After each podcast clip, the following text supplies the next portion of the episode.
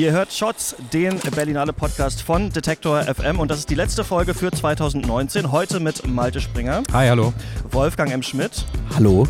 Dem Netflix-Film Elisa y Marcela und noch ein paar anderen Sachen, die wir gesehen haben, und vor allem unseren Rückblick auf den Wettbewerb, auf das Panorama und die Frage, wie sollen wir das eigentlich nächstes Jahr alles durchstehen? Ich bin Christian Eichler. Hi. Das war's, Leute, mit der Berlinale. Schön, dass ihr beide jetzt mal hier aufeinander trefft. Ihr kennt euch ja noch gar nicht. Ja. Die grundsätzliche Frage, wie geht's euch jetzt so hier? Es ist ja noch gar nicht richtig das Ende, aber... Für uns schon, für mich. Wie man hört, ist meine Stimme sehr belegt, und jetzt werden viele denken, ich habe ungeheuer viel gefeiert, und ja, ich war gestern auf dem Berlinale Empfang von Gucci und der Champagner war ausgezeichnet, aber meine Stimme verdanke ich einer starken Erkältung, und es ist aber auch eine ziemlich genaue Zustandsbeschreibung, so wie es mir geht, nachdem ich diese vielen, vielen furchtbaren Filme gesehen habe. Ich bin jetzt das 4. Jahr hier und ich glaube, dieses Jahr war das Schlimmste. Warum? Weil es so wenig Interessantes gab, so wenig Überraschungen, positive, auch das Scheitern von Filmen war einem völlig egal, weil sie gar nicht groß scheiterten, sondern einfach belanglos blieben. Es waren so wenige Highlights dabei, es war so wenig für die große Leinwand eigentlich gemacht, dass ich auch morgens immer wieder gesucht habe, finde ich vielleicht noch irgendeinen anderen Film, den ich stattdessen besuchen kann, und man findet nichts, und wenn man sich mit anderen Leuten unterhält, Kritikern, aber auch so normalen Besuchern, dann bekommt man wenig empfohlen, und es ist eine ganz trübe Stimmung hier, es ist eine Stimmung, ja, wo man eigentlich hofft, dass es im nächsten Jahr sehr, sehr anders wird. Wie ist es bei dir, Malte? Ja, es liegt so ein bisschen der Mantel der Ereignislosigkeit über dieser Woche für mich. Ich habe mich öfters mal wieder gefragt zwischendurch, warum bin ich eigentlich hier? So auch aus dem Blick des Kinobetreibers, um es mal so zu sagen. Es ist ja wirklich sehr wenig, was ja irgendwie auch ökonomisch verwertbar sein könnte, ist natürlich genau, auch du machst ein nicht Programm der Anspruch. In einem Programmkino, ne? Genau, aber natürlich habe ich da auch das ein Auge drauf, und da hat Wolfgang so ein bisschen angesprochen und auch du schon im Vorgespräch, viel wirkt wie Fernsehen. Es ist eigentlich ganz schrecklich, und ich weiß nicht, vielleicht bin ich auch mit einem zu verklärten Blick rangegangen. Das ist mein zweites Jahr auf der Berlinale, dass man denkt, das Festival ist noch irgendwo die Brutstätte von filmischer Innovation, oder hier sieht man heute schon die Klassiker von morgen. Wirklich gar nicht. Also, und ich bin durchs Panorama gegangen, programmatisch, wo ja eigentlich noch die vermeintlichen Filme laufen, die noch für ein breiteres Publikum bestimmt sind. Das ist ja auch die einzige Sektion mit einem Publikumsvoting und einem Preis am Ende. Es war trotzdem, also 1-2 Highlights habe ich, da kann ich auch gerne davon erzählen, aber insgesamt schon sehr, sehr trübes Wasser, in dem hier gefischt wird. Okay, aber du hast ja immer ein paar Sachen gesehen, die du richtig gut fandst im Panorama. Durchaus. Kannst du ja gleich auch mal erzählen. Ich habe gerade mir jetzt den letzten Wettbewerbsfilm angeschaut, So Long My Son von Wang Xiaoshuai. Witzigerweise ist der Titel auch Programm So Long, also es sind 3 Stunden lang sehen wir hier eine Familienkonstellation in China, und an diesem Film konnte ich nochmal so rausfinden, was mich eigentlich so genervt hat an diesem Film. Ne? Denn trotzdem ist natürlich ein Privileg, irgendwie, dass wir hier auf die Berlinale gehen können. Ich finde es auch, wenn ich jetzt so Leuten zu Hause schreibe, ich muss den ganzen Tag Filme gucken, es ist anstrengend, dann denke ich auch manchmal, es sind so First-World-Problems. Ne? Ist es ganz schön, man sitzt im Kino, man schaut sich was an, so man spricht darüber. Das Problem ist nur, das ist fast alles immer derselbe Film, den wir hier zu sehen bekommen. Denn wir haben ja so darüber geredet, Malte, auch schon, dass im Panorama kommen so die Genrefilme, aber im Wettbewerb auch. Es ist immer das gleiche Genre, nämlich das ultralethargische Charakterdrama, das eigentlich oft nichts wirklich zu erzählen hat. Ich finde das ganz seltsam. Also den Look habt ihr schon angesprochen, aber auch dieser Spruch, das Private ist politisch, ne? Das wird eigentlich in diesem Wettbewerb immer nur so runtergebrochen, dass es gibt etwas Politisches, zum Beispiel, dass Menschen zum Islamischen Staat gehen, also zeigen wir es euch jetzt privat, denn diese Menschen werden ja auch eine Mutter haben, und die Mutter wird ja irgendwo wohnen, dann sehen wir so, was die den ganzen Tag macht und wie er sich mit seiner Freundin unterhält. Ich spreche über diesen Film Farewell to the Night, aber sonst kommt da eigentlich nichts, und was mich ein bisschen auch nervt ist, Dringlichkeit gibt es in diesen Filmen fast nicht, die ich gesehen habe. Also ich habe nie das Gefühl, hier, man kann jetzt zum Beispiel von Argo halten, was man will, aber da müssen die Leute ja irgendwie durch eine Flughafenkontrolle durch, und man denkt sich so, okay, wie können sie das schaffen? Und ich hatte dieses Gefühl, also jemand trifft auf jemandem, den er lange nicht gesehen hat, mit dem er etwas auszusprechen hat. Da treffen Welten aufeinander, da muss irgendjemand irgendwo hin. Es ist wichtig, was hier passiert. Ich bin gespannt darauf, was in der nächsten Szene passiert. Das gibt es hier fast gar nicht, sondern eigentlich sind immer nur Szenen ausgestellt und ich soll mir dann in der Szene, soll ich mich fragen, okay, was passiert hier eigentlich? Ach ja, okay, das ist wahrscheinlich die Tante von ihm. Ah, der hatte wahrscheinlich früher mal ein Verhältnis mit ihr und so. Und das sind immer so aufstaffierte Familienkonstellationen, die so einen ganz leichten politischen Anklang haben und ich war richtig frustriert. Und irgendwie. Ich habe auch keine Lust, diese Art der Familienaufstellung zu betreiben und erstmal rauszusuchen, wer ist. Das sollen die gefälligst vernünftig erzählen und vielleicht auch die Figuren so besetzen, dass man sie wiedererkennt. Ja. Hitchcock hat das schon gesagt, man kann nicht irgendwie 5 Blondinen besetzen und denen noch alle dasselbe Kleid anziehen, das nutzt nichts. Und solche Filme sieht man hier laufen und auch dieser Film, den du gerade angesprochen hast, von André Téchiné, wo es immerhin darum geht, dass ein junger Mensch zum Islam konvertiert, um dann als IS-Kämpfer dem islamischen Staat zu dienen, dem sogenannten islamischen Staat. Und dass dieser Film eine Gleichgültigkeit produziert, dass ich als Zuschauer da sitze und denke, ja mein Gott, dann geh doch, dann sind wir dich wenigstens los. Und dann stapft da Catherine Deneuve mit ihrem Chanel-Gesicht durch den Pferdestall. Das ist doch alles lächerlich, was man sich da ansieht. Also es sind lauter solche Konflikte, genauso der andere französische Film Synonym, da kommt ein Israeli, der sein Land verlässt. Sich ist eigentlich so der Gegensatzfilm so ein bisschen. Ne? Sich irgendwie verfolgt, fühlt vom Sicherheitsdienst, von der Sicherheitspolitik in Israel, geht dann nach Paris und das Einzige, was wir sehen, ist, dass er irgendwie ständig nackt durch die Gegend läuft, masturbieren soll, aber es nicht will oder sonst irgendwas. Und dann wird irgend so eine Ménage à trois mal aufgetan, weil man das im französischen Film so macht. Die wird aber auch nicht ausbuchstabiert und irgendwann endet dieser Mist dann wieder und man hat alle Diskurse mal angedeutet und man muss, wie du sagst, wenn man sich dieses Berlinale Motto ansieht, das Private ist politisch und nachdem wir die Filme jetzt erfahren haben, das eigentlich umkehren, dass Politische ist privat, nämlich genau das wird hier gemacht. Alles, was irgendwie politisch sein könnte, wird privatisiert und damit eigentlich kaputtgeschlagen. Wie fandst du denn den Netflix-Film Elisa y Marcela? Ich fand den Netflix-Film sehr gewöhnlich. Ich fand ihn auch in seinem Schwarz-Weiß so hübsch, wie man sich damit nun jede Wohnung ausstaffieren kann, wenn man möchte. Die Erotik-Szenen zwischen den beiden Frauen haben mich eher erinnert an die Schwarz-Weiß-Erotik-Kalender, die man in jedem Kaufhaus erwerben kann.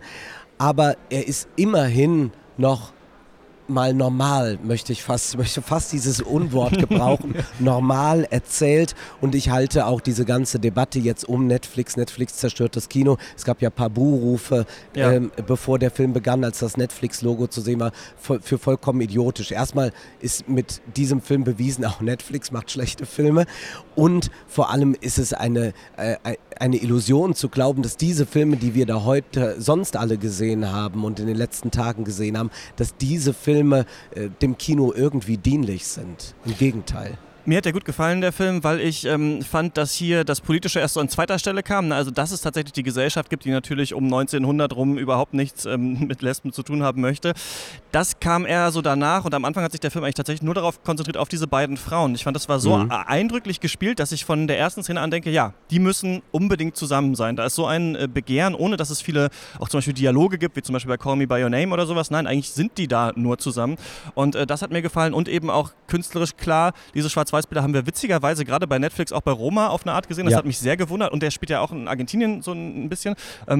Aber ich fand immerhin hier, dass mal sich diese Frauen interessant gegenüber saßen. Da sah es aus, als würden die Haare so wie Teer von der Wand laufen oder sowas. Ne? Also es war irgendwie so ganz eindrückliche Bilder und was ich auch gemerkt habe, gut, ich bin auch mit MTV und so aufgewachsen, ne? Aber es kann dann ruhig auch mal ein Schnitt kommen. Es kann dann auch mal ein schönes Bild für mich im Kino auch mal nur 2 Sekunden gehalten werden. Ich habe es dann schon registriert. Ich muss nicht alles immer 10 Minuten lang jeden Sonnenuntergang und jeden Wald und jede Fußspur irgendwie sehen. Du hast ja leider den Schanelek-Film nicht gesehen. Das hätte mich sehr interessiert, ne? Wie du den gefunden hättest. Aber die verzichtet diesmal ganz auf Schnitte oder was macht sie?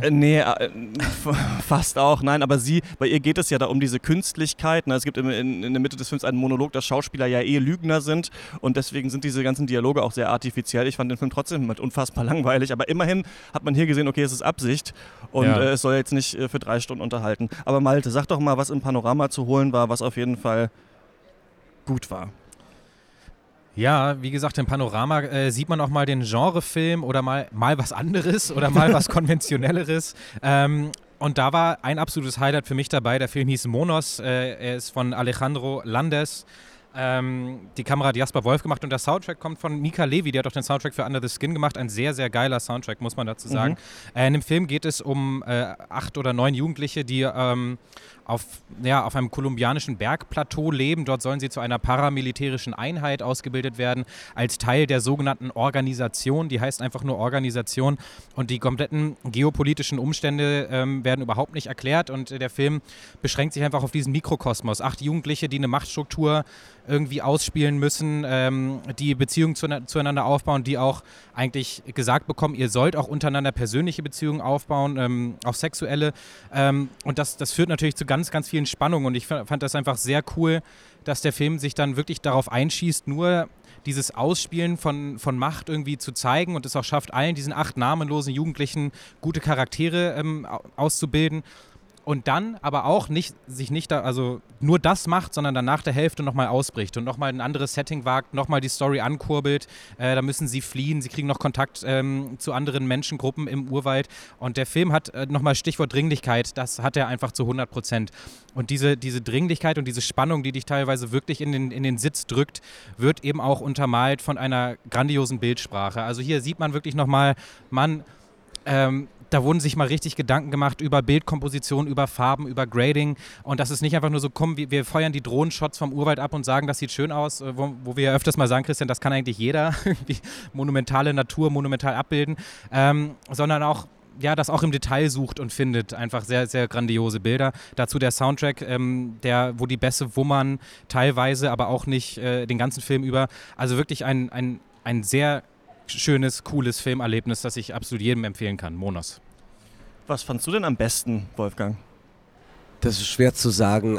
Ich würde ja fast sagen, der Eröffnungsfilm, der natürlich seine kitschigen Momente hat und der sentimental ist und all das. Aber wenn man die ganzen Tage hinter sich hat, möchte man fast sagen, The Kindness of Strangers hatte wenigstens etwas. Da waren wir noch unverbraucht. Da waren wir unverbraucht und blieben auch gerne dabei und wären auch noch länger dabei geblieben.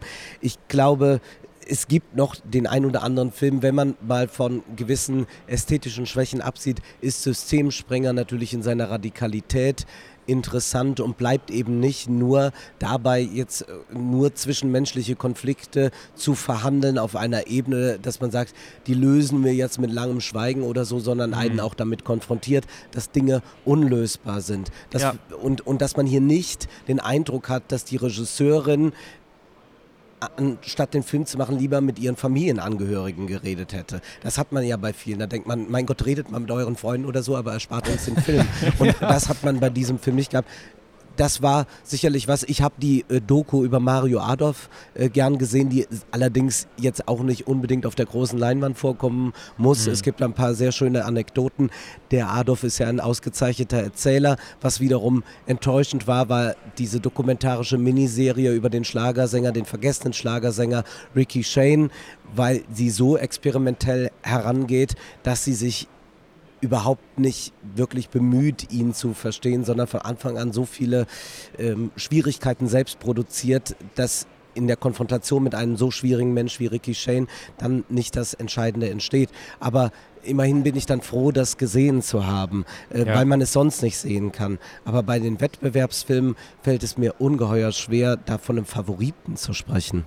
Bei mir wäre das auch Systemsprenger, gerade weil ich finde, dass er einmal eben zeigt sowohl, dass dieses Systemproblem, also man sieht, du hast ja auch Beautiful Boy gesehen, ne? Mit Timothy Chalamet und Steve Carell. Und da, Systemsprenger, dachte ich so ein bisschen, ist so ein bisschen wie dieser Film, nur aus der anderen Sicht, also aus der Sicht des Problemkindes auf eine Art. Bei Beautiful Boy haben wir ja die Eltern, die nur draufschauen, so, und hier haben wir dieses Kind. Und ich finde, und wir haben aber bei Systemsprenger sogar beide Ebenen. Wir haben dieses Kind, das nirgendwo sich zu Hause fühlt, aber wir haben auch das System, das die ganze Zeit am Rotieren ist und sich fragt, okay, wo können wir es denn hinstecken, was können wir denn machen? Und nicht nur das, sondern dann eben auch diese ausgespielten Szenen, die fast Horrorfilmen, also alle sagen ja, Fatih Akin hat einen Horrorfilm gemacht, aber ich finde eigentlich, diese Systemsprenger hat fast so Genre-Horrorfilm-Elemente, wo sie auf einmal ein Baby auf dem Arm hat und man wirklich Angst um sein eigenes Leben oder zumindest um das Leben von diesem Kind hat.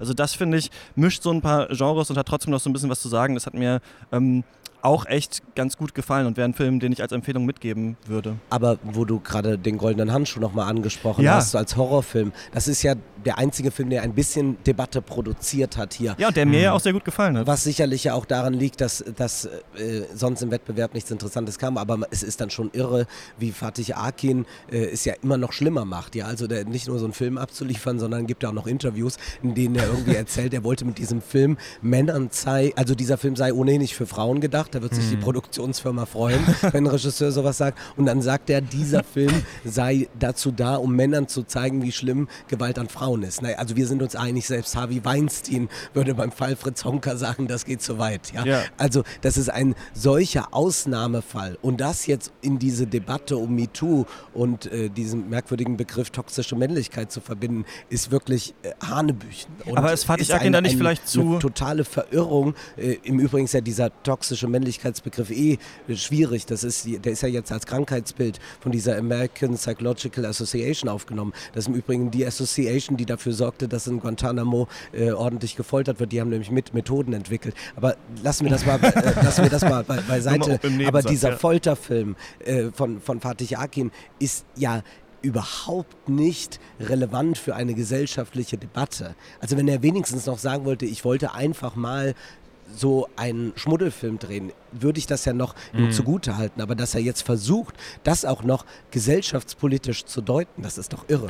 Klar, vielleicht ist er da in seinen Aussagen ein bisschen zu blöd für seinen eigenen Film. Ich finde trotzdem, weil du gesagt hast, er hat sich wirklich zu einem Nichtskönner entwickelt. Also wenn wir mal auf Können gehen, alleine auch die Ausstattung dieses Films. Ich finde auch der Hauptdarsteller, wie diese ganzen Morde ausgestaltet sind. Klar, er stellt das nur aus, aber ich finde, dafür macht er das wirklich beeindruckend. Und ich finde das halt auch, ich weiß nicht, wie du das siehst, du hast ja auch so eine sehr binäre Filmkritik, dass du entweder sagst, okay, das ist Schrott oder das ist ganz groß, aber Film ist ja schon auch ein Erlebnis, man geht rein und hat ja auch Angst vor diesen Morden, man hat auch Angst um diese Frauen und man fragt sich, okay, was soll das jetzt eigentlich, ne, dieser Film? Und ich fand eben, ich habe es schon ein paar Mal gesagt und Lukas Bawentik meinte, wir sollen nicht hier jede Folge über Der Goldene Handschuh reden. Aber ich fand interessant, dass zum Beispiel gerade die erste Frau, also nicht die erste, die Tote, die wir sehen, sondern die zweite, die ihr ja vergewaltigt und ihr dann, glaube ich, auch das Gebiss rausschlägt, ja trotzdem bei ihm bleibt.